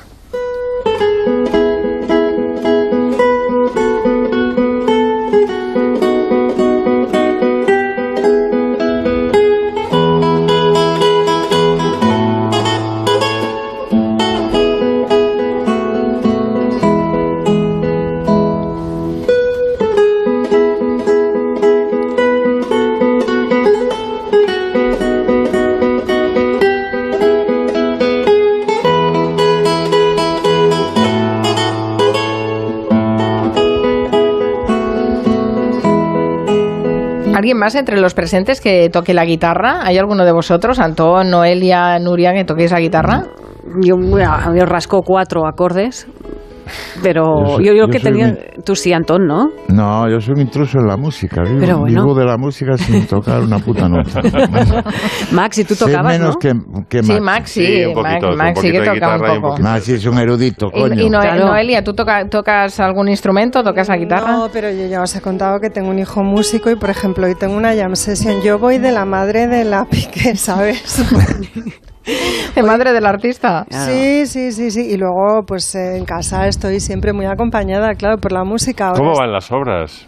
Pues mira, la... ahora que me preguntas, Mari... No, es que es muy interesante el proceso de... Yo quiero hacer un monográfico sobre mis obras, yo porque además os desternillería, es claro, porque... Tus obras completas. ¿En qué mis momento obras estamos? completas. No, qué? estamos en la cuenta atrás, ya me quedan unos veinte días, arriba unos veinte días. Bueno, abajo. Pero ¿qué, ¿qué te han dicho los gemelos Scott? ¿Que va a estar en dos semanas? Yo estoy, estoy esperando que llegue ese día al, en el que yo entro, porque además las obras de mi casa se revisan los viernes y yo estoy aquí con vosotras, entonces pues no estoy viendo mucho el progreso, me lo van contando y veo imágenes en foto, de manera que yo espero ese día en el que yo entraré y veré, porque me enseñarán mi casa tal y como es, a partir de ahora y hasta que ¿Y me muera. ¿Y has insonorizado el cuarto del artista? ¿No? El cuarto del artista, bueno, parcialmente, se ha buscado una solución, porque fíjate, ahora estamos viendo en un espacio muy muy pequeño, en un apartahotel, y el artista gasta eh, bajo, guitarra, claro. banjo y guitarra española. O sea, que a mí no me habléis de música en directo ni de... Porque, en fin... Cajas de huevos. Ay, madre, cajas de huevos. Y yogures de play, ¿no? Así con un ataero. Y amplificadores, cables, ¿verdad, Noelia? Tengo, pero tengo unos amplis muy buenos. Bueno, claro. Otros amplis han ido al trastero, pero alguno ahí por el apartahotel sí rodando. No, no, es, esto es todo un mundo. Pero cuando te entreguen ya la, la casa con las obras hechas, te, te pondrán ahí las flores también y te pondrán la, pues la, la madalena. Yo, yo espero que entre, entre todas las que me queréis y apreciéis, igual que yo a vosotras, habléis con quien corresponda para que la cosa sea así, que el momento de la entrega lo viva yo como único, ¿no? Yo me ocupo de la hipoteca. Por favor. Bueno, la hipoteca ya yo ya no sé, ya no sé, pero, pero bueno, sí, va a ser un momentazo. Sí, sí. Y hay aislamiento parcial para el artista. Sí, bueno, sí, bien, bien, se, ha buscado, bien. se ha buscado. Bueno, os, os lo preguntaba el tema de la música y después hemos derivado a las obras básicamente para, para que confirmaréis lo que parece, ¿no? Esa dificultad de tocar esas variaciones sobre este tema de Mozart. Mozart, porque ya sin saber ya dices esto es difícil de tocar, pero bueno. Eh, Antón se ha leído el último libro de Paul, Aus Paul Auster. No, no, estoy, estoy en ello. Estás estoy, en ellos. Estoy en ello porque... Y te ha atrapado, ¿no? No, lo estoy retrasando, no quiero acabarlo. Anda. Pero cuento, cuento mi itinerario. Yo soy un fan, un hooligan de, de Auster. Eh, no pasan dos años sin que Auster publique un libro. Yo ya era, de, de hace muchísimos años, eh, un seguidor, un fanático de, de Auster, y sobre todo en dos mil cinco, que tuve la suerte de conocerlo, bueno, pues mucho más, ¿no? Bueno, la última novela de, de Auster, la que pero, ha publicado... Pero, pero, ¿cómo, sí, claro, ¿cómo lo claro. conociste? Sí, que ya sí, pasó, no, pasas momento, a... ¿Perdona? No, no, business, business, fue... Eh, ¿Aquí o allí, que... para empezar? Claro, ya, ya, en Nueva York, en Tribeca lo conocí. ¿eh? Y hice un itinerario con, en taxi con él, desde el MoMA hasta, hasta Tribeca, que parecía una novela de Auster, o sea, la... La autoridad que tenía Auster sobre aquel conductor para indicarle cómo moverse por, por Manhattan era, eran varios capítulos de, de, de Auster. Y lo conocí porque tuve la fortuna de durante un tiempo tener una opción sobre los derechos de una novela de Auster eh, que se llama El país de las últimas cosas, que es una distopía eh, curiosísima, muy, muy amarga. Y a pesar de que Auster, que ama la casualidad, eh, entendió que había una casualidad mágica, que era que él había nacido en el cuarenta y siete, eh, yo, que era, iba a ser productor, había nacido en el cincuenta y siete, y el director argentino había nacido en el sesenta y siete. Claro, ya estaba. ya, está. ya estaba. El siete, bueno, claro. Pues se, se equivocó, se equivocó, se equivocó Auster y nunca pudimos llevar a cabo eso, por, por una razón, es decir, Auster... Eh, es muy valorado en, en Europa, pero no, no, no es tan conocido en, en, en, en Estados Unidos. No, es que es un escritor neoyorquino, básicamente. Es un de, sí, y aparte, de, yo creo que hay tres artistas americanos, que uno sería Auster, claramente, otro fue Lou Reed, que murió con setenta y un años, y otros Woody Allen, que son... Tres artistazas que en, en, en Europa los amamos y en Estados Unidos gozan de una gran indiferencia, ¿no? Por parte de, de los... Bueno, y John Cassavetes, ¿eh? De quien vengo a hablar hoy, está, bueno, juega en esa misma en la, liga. Sí, juega en, en esa liga, sí. En la, en la lista podría estar Cassavetes, efectivamente. Mm. Bueno, total, ¿De, que, ¿de qué va que la yo... llama inmortal de Stephen Crane? Bueno, la llama inmortal de Stephen Crane, yo creí que era Steve, Stephen Crane, que era un personaje que se inventaba Auster, pero no, empiezo a leer, resulta que Stephen Crane, que es el, el, el autor de la, la insignia roja del valor, que es un clásico contemporáneo de la literatura norteamericana. Y pasaban las páginas y las páginas y solo, nos, solo hablaba Auster de, de las novelas y los cuentos y los artículos de Stephen Crane. Y dije, pues ¿esto qué es? ¿Es un ensayo? ¿Qué, qué es esto? ¿Se le ha acabado la, la imaginación a Paul Auster? Bueno, la verdad es que es, que, eh, es curioso cómo vía Stephen Crane eh, Auster está haciendo una mostración de toda su arquitectura literaria. Entonces desmenuza de tal forma a Stephen Crane que yo, que confieso que abandoné la, la, los estudios de teoría literaria, porque aquello de cómo se comenta un texto literario me pareció un secuestro de la literatura, pues de repente me estoy tragando un, un, una novela que en realidad es un ensayo literario, pero escrito con la maestría de Auster. Te va contando detalle a detalle, saca párrafos de, de Stephen Crane y te vas fascinando, y yo no puedo soltarlo. Ahora, incluso estoy en la fase de ralentizar la, la, lectu la lectura, pues un tocho de unas, unas quinientas páginas. Perdona que me ponga estupendo, Antón, ¿lo lees en inglés o en, o en la tuya? No, no, lo leo, lo leo eh, no soy capaz de leer Auster en, en, en inglés. Puedo hablar con oh, él oh, en inglés pity, y, con, y con Whisky Macallans, que es lo que él bebe, pero no, no puedo no puedo hablarlo directamente. Guatapiti, guatapiti. Y, y bueno, ¿quién es Stephen Crane? Pues Stephen Crane, pues es, la verdad es que es un tipo fascinante, es una especie de Rimbaud, vivió únicamente veintinueve años, nació en el mil ochocientos ochenta y uno y murió con el principio del siglo veinte, en el mil novecientos. Era un tipo que malvivió de la literatura y, de, y del periodismo, vivía en el Bowery de, de Manhattan. y escribió, pues, por ejemplo, la historia de Magin, que es una prostituta de, de, del Bowery, y eso lo tuvo que firmar incluso con seudónimo, lo engañaban todos los agentes literarios, malvivió, bueno, pero de, de repente en su carrera la, la, la insignia roja del valor tuvo un éxito internacional, incluso bueno, en, en, en lengua inglesa, incluso en Inglaterra. Y, pero eso no le llegó, no le llegó porque lo malgastó todo y tal. Murió con, murió con veintinueve años, tuvo una vida excitante, fue, era también un corresponsal de guerra, cubrió la guerra entre España y, y, y Cuba. La primera vez que intentó llegar, llegar a Cuba desde, desde Estados Unidos naufragó en el barco que lo llevaba y escribió un relato fantástico que se llama el, el, Un bote al aire, en el que habla de, de ese naufragio como... Eh, mágicamente se, se salvan, pero es curioso, yo pensaba que se le había acabado la, la imaginación a, a Auster, pero al final nos, nos trae un Stephen Crane que él desmenuza y tú te sientes casi como, como un tipo que está viendo por, el, por la mirilla de la puerta y está viendo cómo escribe Crane y, y acabas entendiendo cómo escribe, cómo escribe Auster, ¿no? Y confieso, ya digo, que, que, que, que me he reconciliado con él y que, bueno, que quería compartir esta curiosidad perpleja con, con los oyentes. Seguro que entre los oyentes hay algún lector de, de Auster y a lo mejor les ha pasado lo mismo. Que no se decepcionen, que sigan... Que, y que sigan adelante. Que sigan adelante, que es una, es una gran novela y yo me vuelvo a...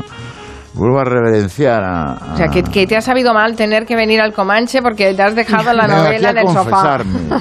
Esto es un reality show, que vamos al confesionario. Dice Octavio Salazar que eh, era y es un rendido lector de Auster hasta ah. que empezó a leer a Siri Husbeth, su señora, y comprobó que ella sí. le da mil vueltas.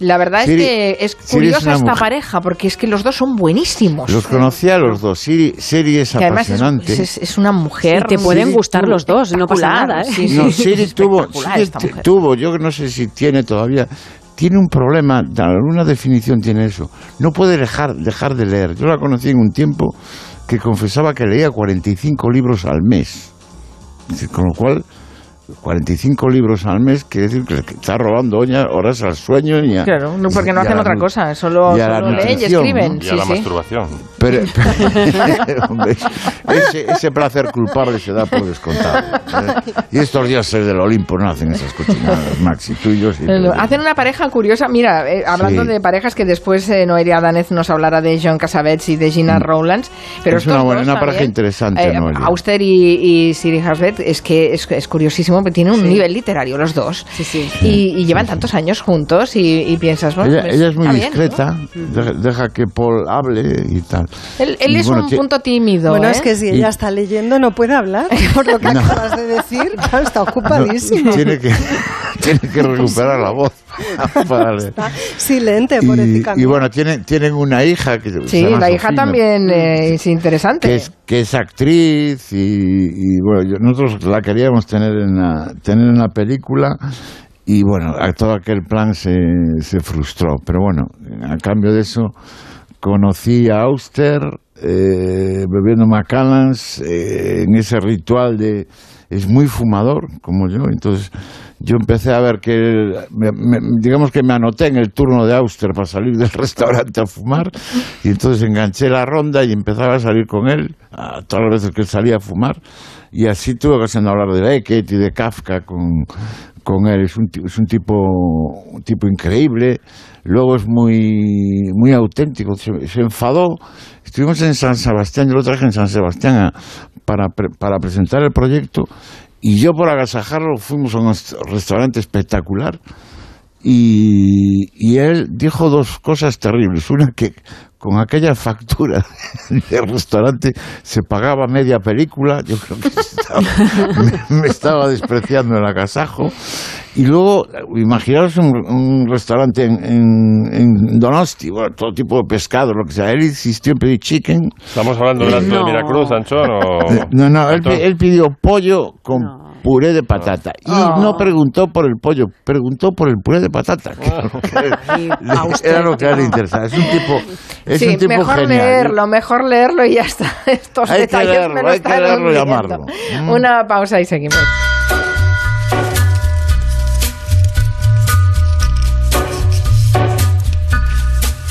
Hello. De tres a siete en Onda Cero con Carmen Juan. On a gathering storm comes a tall handsome man in a dusty black coat with a red right hand. Ahorrar suena bien, pero ¿y si pudieras ahorrar mejor? ¿Y si cada vez que pagases en lugar de escucharas? ¿O si a fin de mes en lugar de escucharas? ¿O qué tal si cuando te llegase la nómina en lugar de escucharas? Bueno, este no cambiaría mucho. Ahorrar mejor es elegir tu propio modo de ahorrar en la app de B B V A, ahorrando cada vez que pagas con tarjeta, a fin de mes o cuando te llega la nómina. Descubre cómo en b b v a punto es. B B V A, creando oportunidades. Movistar Prosegur Alarmas presenta una alarma que no es solo una alarma. ¿Y si algo anda mal por casa? Reacciona de forma inmediata ante una emergencia, dándote asistencia en menos de veintinueve segundos y llamando por ti a la policía. ¿Y todo esto por cuánto? Ahora por solo nueve con noventa euros al mes hasta junio de dos mil veintidós, contratándola antes del quince de diciembre. Consulta condiciones en tiendas Movistar o llamando al novecientos doscientos setecientos treinta. ¿Nervioso? Tranquilo, toma Ansiomed. Ansiomed con triptófano y vitamina B seis contribuye al funcionamiento normal del sistema nervioso. Y ahora también Ansiomed Mente Positiva. Ansiomed, consulta a tu farmacéutico o dietista. A los que queréis venir a un pueblo. Mira, si vienes con niños, no te preocupes. El miedo le dejas en la ciudad. Es muy importante que trates a todo el mundo con mucho respeto. Es de buena costumbre decir dónde va o dónde viene. Ellos te lo quieren poner fácil. Nosotros también. Por eso en Correos estamos en nuestros pueblos con seis mil once carteros y carteras que llevarán hasta la puerta de tu casa servicios como sacar e ingresar dinero o pagar recibos de luz, gas o telefonía, para que nada te impida vivir donde quieras vivir. Correos. Ya me tienes harta con tus mentiras, Víctor. Siempre te dije la verdad, María. ¿Y ese cuento del crucero que solo cuesta ciento noventa y nueve euros? Créeme, son los días Black Friday de Costa. Ay, lo nuestro ha terminado, Víctor. Créele, María. Reserva tu crucero Costa desde ciento noventa y nueve euros, tasas de embarque incluidas, solo hasta el cuatro de diciembre. Infórmate en costa cruceros punto es o en tu agencia de viajes. Costa, live your eyes. Ya están aquí las luces, las listas de deseos, las reuniones. Y en El Corte Inglés tenemos preparados los adornos, las luces, los árboles, belenes y todo lo que puedas desear para vestir tu casa de Navidad. Todo reunido para ti en un único lugar. En El Corte Inglés nos gusta la Navidad y compartir contigo la ilusión de decorar. Más de la mitad de los estudiantes de bachillerato no saben a qué van a dedicarse en el futuro. Y cuando necesitan ayuda, no saben a quién preguntar. Por eso, en Onda Cero y de la mano de la Universidad Europea, os queremos hablar de Buscando Vocaciones. Una iniciativa donde los grandes profesionales nos cuentan por qué les apasiona su trabajo. Entra ahora en buscando vocaciones punto com y descubre cuál puede ser el primer paso de tu carrera. Buscando Vocaciones, un proyecto de la Universidad Europea y A tres Media Radio. Es el momento perfecto para que ese neumático viejo que tienes en el garaje forme parte de un campo de fútbol de césped artificial. Ni se te ocurra mandarlo al vertedero. Coloca cada residuo en su contenedor o llévalo al punto limpio más cercano y participa en la economía circular. Comunidad de Madrid. La verdad es que no quiero adelgazar. Pero bueno, sí, sí quiero adelgazar. No. No quiero adelgazar. Pues este mes tienes hasta un cuarenta y tres por ciento de descuento en el método Adelgar. ¿Hasta un cuarenta y tres por ciento de descuento? Lo tengo clarísimo. Quiero adelgazar. Reserva tu consulta informativa gratuita en el noventa y uno, cinco setenta y siete, cuarenta y cuatro setenta y siete y en adelgar punto es. Y bye bye kilos. Adelgar, adelgar. Si quieres poder ir de compras a tus tiendas favoritas, quedar con amigos a cenar o a tomar algo, y apurar si te apetece hasta el final de la noche, prudencia. Vacúnate, mantén la distancia y ponte la mascarilla en interiores y lugares concurridos. Comunidad de Madrid. Muebles Adama. Renovar sus muebles es renovar su vida. Venga a conocernos y le sorprenderá todo lo que podemos hacer por usted. La más amplia variedad de muebles de calidad y diseño a un precio increíble. Con financiación en veinticuatro meses y sin intereses. Muebles Adama. Ver a la calle General Ricardo ciento noventa o entra en muebles adama punto com. En Madrid tienes mil tiendas donde comprar. Y también un restaurante al que siempre quisiste ir. Un monumento que estás deseando fotografiar. Y un museo que no te cansas de visitar. Porque cada vez que vienes, encuentras mil y una experiencias que hacen tus compras únicas. Madrid, mil y una compras. Comunidad de Madrid. Onda Cero Madrid, noventa y ocho punto cero. La salud no puede ser un lujo. Por eso confía en Democratest.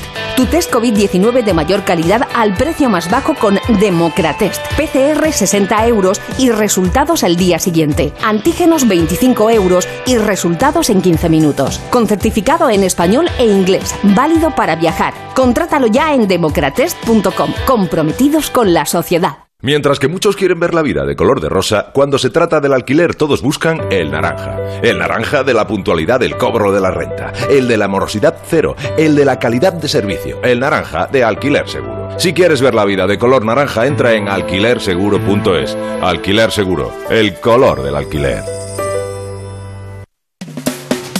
Vuelve al Teatro Amaya, sé infiel y no mires con quién, la comedia más disparatada de todos los tiempos. Por fin podemos reír. Es momento de volver al teatro. Sé infiel y no mires con quién, una versión actualizada por José Mayuste con un gran reparto. Las carcajadas están aseguradas. Entradas en la web del teatro amaya punto com y centros El Corte Inglés. Recuerdo que fue duro, muy duro. Avanzábamos despacio, nos agarrábamos las manos para no perdernos. Hacía frío y teníamos hambre, pero era difícil conseguir alimento. ¿Dónde era? ¿El Himalaya? No, no, el fin de pasado en Gran Vía, haciendo cola para pillar un kebab. Hay mejores planes para el fin de. Hay otro tipo de madrileño, madrileño de la vaguada. ¿Sabías que el ochenta por ciento de los españoles encuentran todo lo que necesitan en Google y redes sociales? En dos setenta te ayudamos a posicionar tu negocio en Internet. Visita nuestra web y solicita una auditoría gratuita. dos setenta punto com. Todo junto y con letra. Ya sabes, si quieres aumentar tus ventas, confía en dos setenta. Estas navidades, con Mercaoficina, regala o regálate una silla ergonómica para tu casa u oficina. Por tan solo noventa y nueve euros, valorada en más de trescientos cincuenta euros. Puedes verla en nuestra web o físicamente en nuestra tienda. Mercaoficina les desea felices fiestas.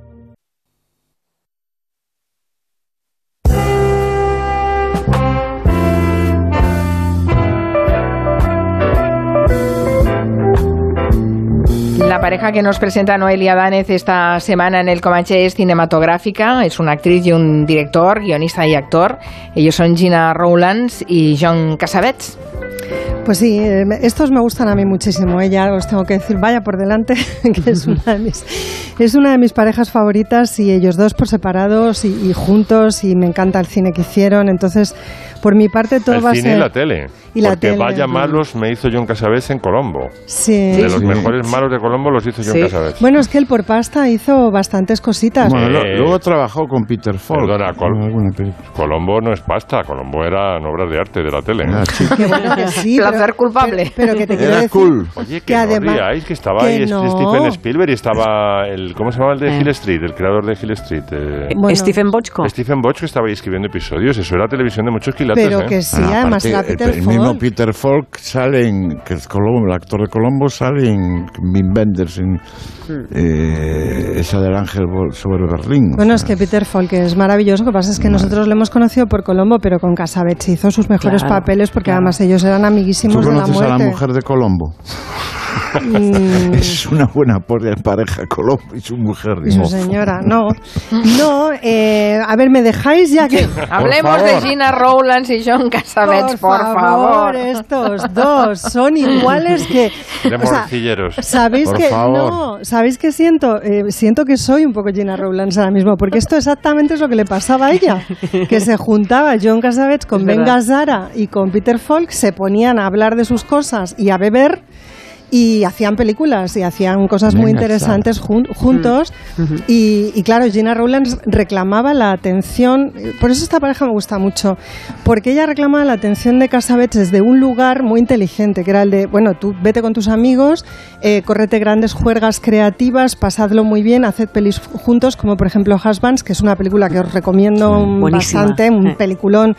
Masculinidades heridas a tutiplén, eh, hombres sensibles, rotos, destruidos por los roles de género que se les imponen en la época, y estamos hablando de mil novecientos setenta y uno, o sea que había un señor como John Cassavetes capaz de contar las cosas desde un lugar que no era el convencional, ¿eh? y, de, y de hacer retratos, pues eso, en este caso de hombres súper interesantes, con Ben Gazzara, el, proto, el propio Peter Falk y él, bastante borrachos durante todo el rodaje.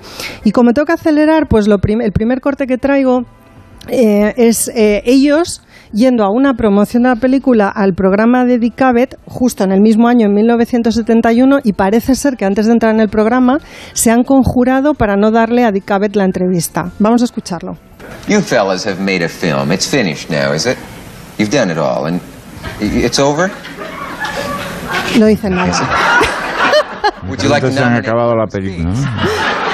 What is this? Are you guys going to sit out here and clam up on my first forty-five minute show? No dicen nada. I think we know the answer to that. Well, la desesperación del entrevistador. Well, here's an opinion from some... Are you guys going to match? Nada, nada, escucháis, nada, callados. Nada. Callados, pero además que los tres están maravillosos porque van con, con tres copas. Eh, uno de ellos, no recuerdo cuál, lleva la corbata desanudada, otro se la pone en la cabeza, venga, Sara lleva un puro, que se lo coloca en un lado de la boca. Bueno, en fin, estaba están... Gina también. No, Gina no va porque esta película es una película que hacen ellos tres. Y, mm. y bueno, después de esto ellos se sueltan y por supuesto se ponen a hablar de la película y la entrevista que le dan a Dick Cavett es absolutamente maravillosa, porque además Cassavetes habla mucho de cine y muy bien. Es decir, que teoriza, mmm, teoriza mmm, sobre el cine igual que lo hace, eh, con una naturalidad que te deja absolutamente pasmada. O sea, yo me he visto estos días dos o tres entrevistas de Cassavetes y dices, madre mía, este tipo que tenía en la cabeza. Bueno, pues tenía un músculo, digamos, un genio como guionista y como director eh, extraordinario. Entonces, bueno, pues ya sabéis que Cassavetes es probablemente el inventor de eso que se llamó el nuevo cine americano, es el principio del cine indie. De Shadows, cine alternativo, Shadows es la primera película de él. Para mí Shadows es una película un poquito difícil, la he intentado volver a ver estos días, es una película de finales de los años cincuenta y no me resultaba un poco complicado, entonces no la quiero tampoco recomendar especialmente hoy para que no me odie la audiencia ni vosotros. eh, Faces es la otra película también como muy de culto, donde ya sí que está Gina Rowlands. Eh, pero también me resulta todavía un poquito complicada, tiene una entrada, bueno, pues muy eh, obstrusa, ¿no? También porque es una película muy larga, con muchos primeros planos, mucho plano secuencia que parece que no termina nunca, y mucho guión, mucho guión, que es una cosa que Cassavetes trabaja muy bien, un, unos guiones llenos de elipsis que te llevan, pues eso, a lugares eh, que son las mentes de los personajes, pero que un poco empiezas a habitar tú también, ¿no? Es un, un gran enredo ver el cine de Cassavetes y de Gina Rowlands. Entonces, las que sí quiero recomendar son cuatro de las que ellos hicieron juntos, porque además para mí son pues de las películas más inspiradoras eh, de mi vida. Esta, yo vengo también hoy en modo confesión, Antón, no vas a ser tú el único. Ya me gustaría a mí decirme, estuve el otro día tomándome un whisky con Gina Rowlands, pues mira, no, Mari, no me ha invitado. Qué pena.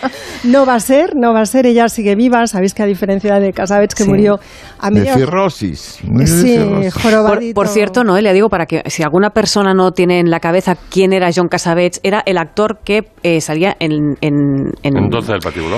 Sí, Doce del Patíbulo y La Semilla del Diablo. Exacto, era el marido de Mia Farrow, en La Semilla sí, del Diablo. Que hacía muy buena pareja con ella porque Cassavetes era muy bajito. Muy menudo, muy menudo. Ahí donde lo veis tan guapo, tan griego, de perfil, de cara, ¿no? Que parece, puede parecer de pronto un tipo así voluminoso, con un cuerpazo y tal. Cassavetes era súper pequeñito y en una de las pelis que quiero recomendar se ve muy bien porque... Eh, una... En Madrid siempre hemos dicho no tiene ni media hostia. Ni, bueno, este, este tenía media hostia, era de los de pegarse en bares, eh, era de los de pegarse, sí, claro, era otra época y lo de pegarse en bares debe ser que iba bien, entonces la hostia la debía dar, pero la, la daba desde abajo, ¿sabes? Para arriba. En, en una de las pelis que os digo que os quiero recomendar, eh, Opening Night, Noche de Estreno, que se puede ver en Filmin, se ve muy bien la estatura de Cassavetes en comparación con Gina Rowlands porque una parte importante de la película transcurre en un escenario de teatro, porque es una obra de teatro que además ellos convocan a un público, en lugar de buscar extras, convocan al público a través de la prensa. Entonces, quienes ven el, realmente la Opening Night es un público de verdad real, ¿no? Y entonces se ve la estatura de los dos. Y ella gasta bajo tacón y con todo y con eso es, es más alta, ¿no? Gina Rowlands.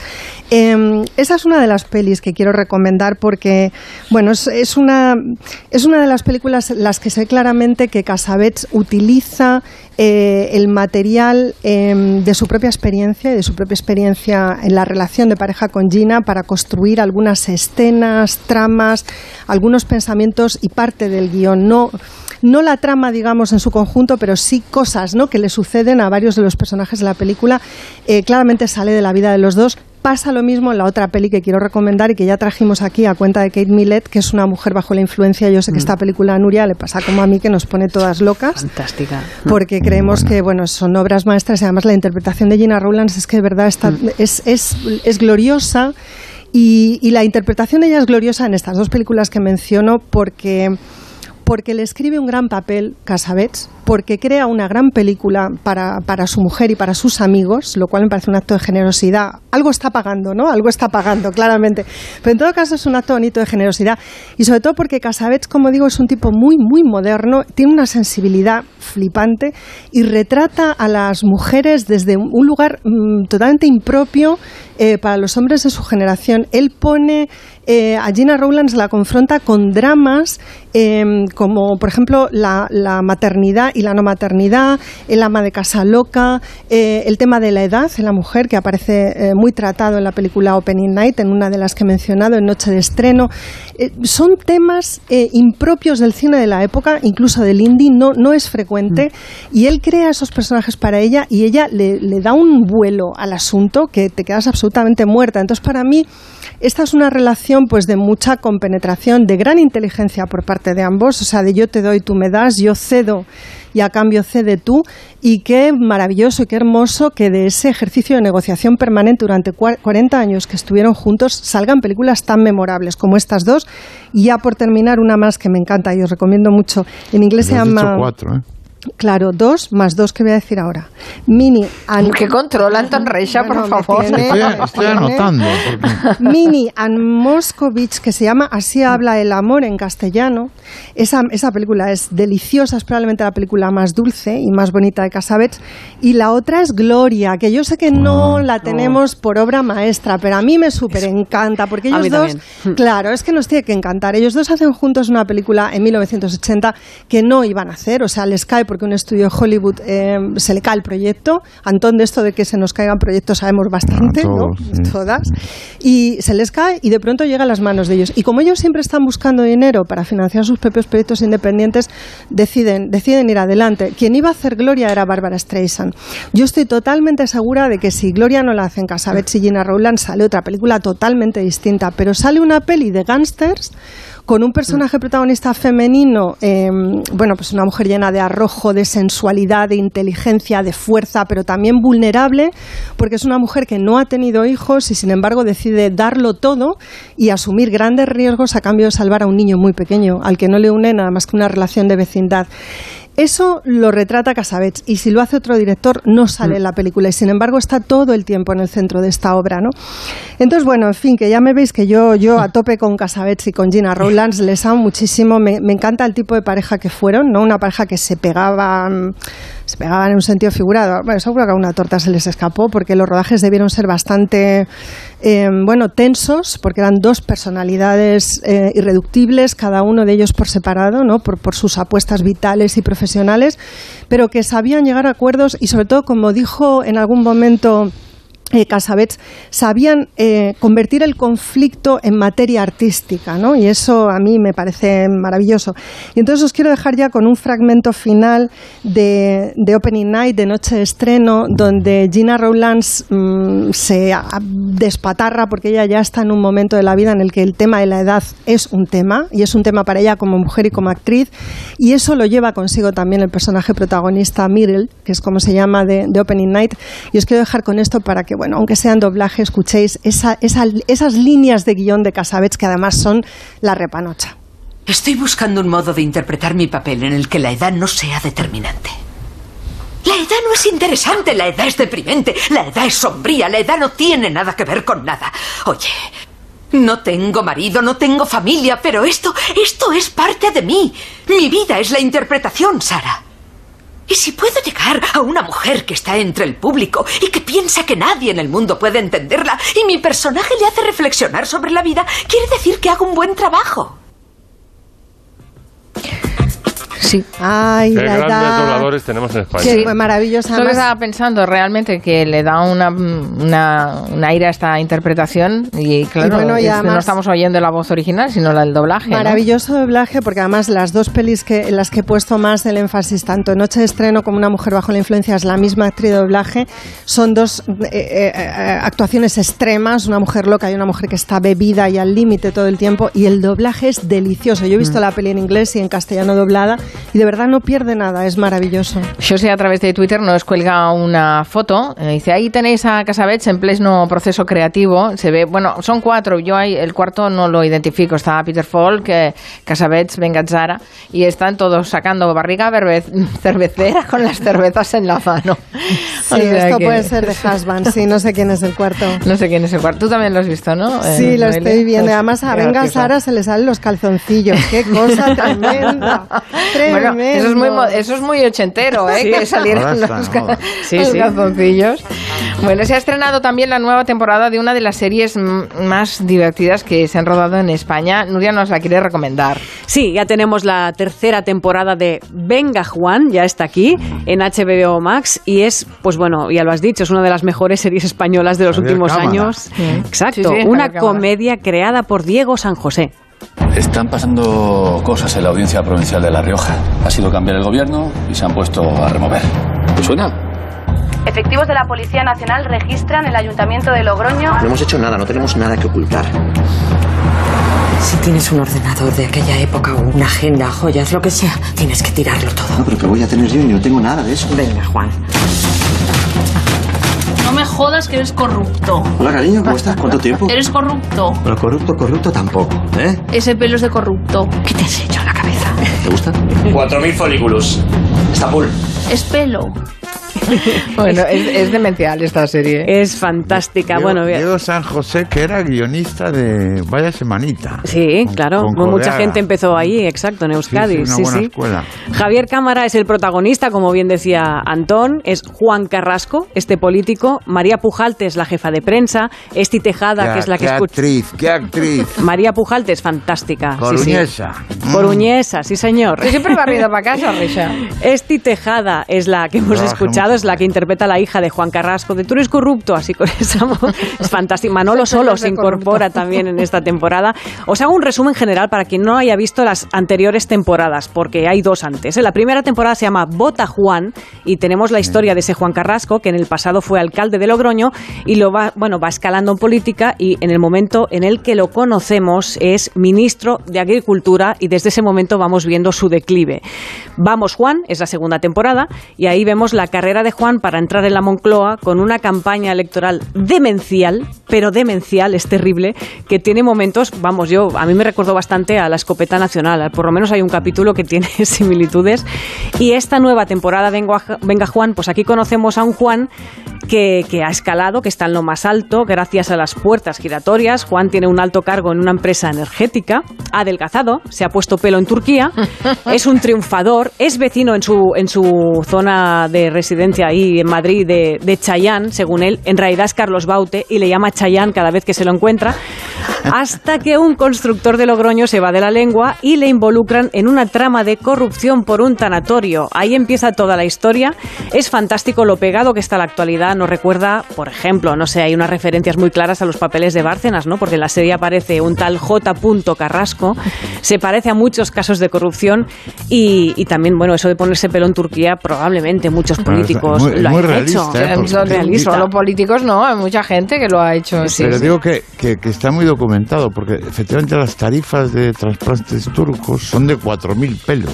Folículos. Folículos. Folículos. Te, te lo has mil. mirado, Antón. Eh, te lo has mirado. Tengo un, amigo que, tengo un amigo que está en ese proceso. Un amigo, un amigo. Pelos. No es, es para un amigo, ¿no? Hombre, no, yo, si un día yo, Recha aparece con pelo, a mí me da un patatús. Será por pelos, vamos, será por pelos. Bueno, pues recomendamos, bueno, recomendamos muchísimo, muchísimo estas, esta tercera temporada que poco a poco va subiendo capítulos en H B O Max. Es fantástica. Si Juan Carrasco reír, tiene cuenta en Twitter. Sí, sí, tiene una cuenta y, no puedes seguir. Y va comentando la actualidad. Te y puedes saltar hace... la segunda e ir a la tercera, así directo. Claro. Sí. sí, pero es que te vas a perder una boda, por ejemplo, que es maravillosa. Y con Alberto San Juan. Bueno, bueno, no os la perdáis. Ni un capítulo hay que perderse. Oye, esto de los pelos de Turquía, algún día tendrás que hacer un especial, ¿eh, Anton Reisa? Me ha parecido muy interesante que tengas un amigo. Oye, que, que yo, pueda contar la experiencia. Que yo soy especialista en calvos sin complejos. Ah, mira. Eh, claro yo, que sí. Urusolo, ¿os acordáis de Urusolo, que tenía un sí. talk show en el E T V, en el País Vasco? Mm. Nos llevó a Santiago Segura y a mí como calvos sin complejos. Croto, yo os y, quiero proponer un día y que... Y calvo con complejo era, este, ¿cómo se llama? El que, el que, el que hace humor este sin palabras. Eh, un actorazo. Eh, coño. Pues, ¿de qué época? No sé. Eh, Pepe. No, no, no. Hace poco. Sí, no, sí, no sí. Creo, bien no. activo. Bueno, pues no sé. No, no se me ocurre ahora el nombre. Ves pensando, Antón, no pasa nada. ¿Qué propuesta nos quería hacer Noelia? Pues que hagamos un día una apuesta en común de proyectos fallidos. De todos los que estamos en el gabinete, que yo Uy. creo que nos podríamos reír bastante. Pero hay que seleccionar uno, no todos los se, que tenemos. Semanas de gabinete. No, no. Hay que venir con uno que nos parezca especialmente representativo, ¿sabes? Que es una, una oda al loser. Sí, sí, sí. Exacto. Es que yo estoy Estoy muy ahí, ¿eh? Es que cada vez estoy más... O sea, decir, o sea, la vida es esto, ¿no? Claro, También. claro. Pero además, ¿cómo, cómo, ¿cómo vas a valorar el éxito si no has tenido fracasos Exacto. previos? Exacto. ¿No? Ahí está la cosa. Claro. Stephen King dice, hace Dejad poco además... De mí. Stephen King, bueno, digamos que coleccionaba todas las veces que le rechazaban las novelas, artículos, todo lo que escribía. Dice que tenía un clavo en la habitación de su casa, iba poniendo papeles, ese clavo un día se cayó y colocó un clavo más grande. Dice, ese, en eso consiste el éxito. Qué bueno, pues me gusta esa moraleja. Bueno, nos vamos a ir de, del Comanche, como siempre, eh, bailando. En este caso nos ponemos navideños, porque hoy ha salido agarrado, este, ¿no? este disco. Ay, no Merry Christmas. Es, es lo un... de Mariah. No, no, no, no, no, no, no es Ed no, Sheeran no. y Elton ah. John. Ah, bueno. Estamos de estreno y con ellos nos, nos acabamos. Eh, no, acabamos el programa, acabamos la semana. Feliz puente a los que lo tengan. El resto, feliz fin de semana y el lunes a las tres aquí estamos. Gracias, Noelia. Adiós, Antón. Gracias, Max. Adiós, hasta pronto. Adiós, Nuria. Adiós.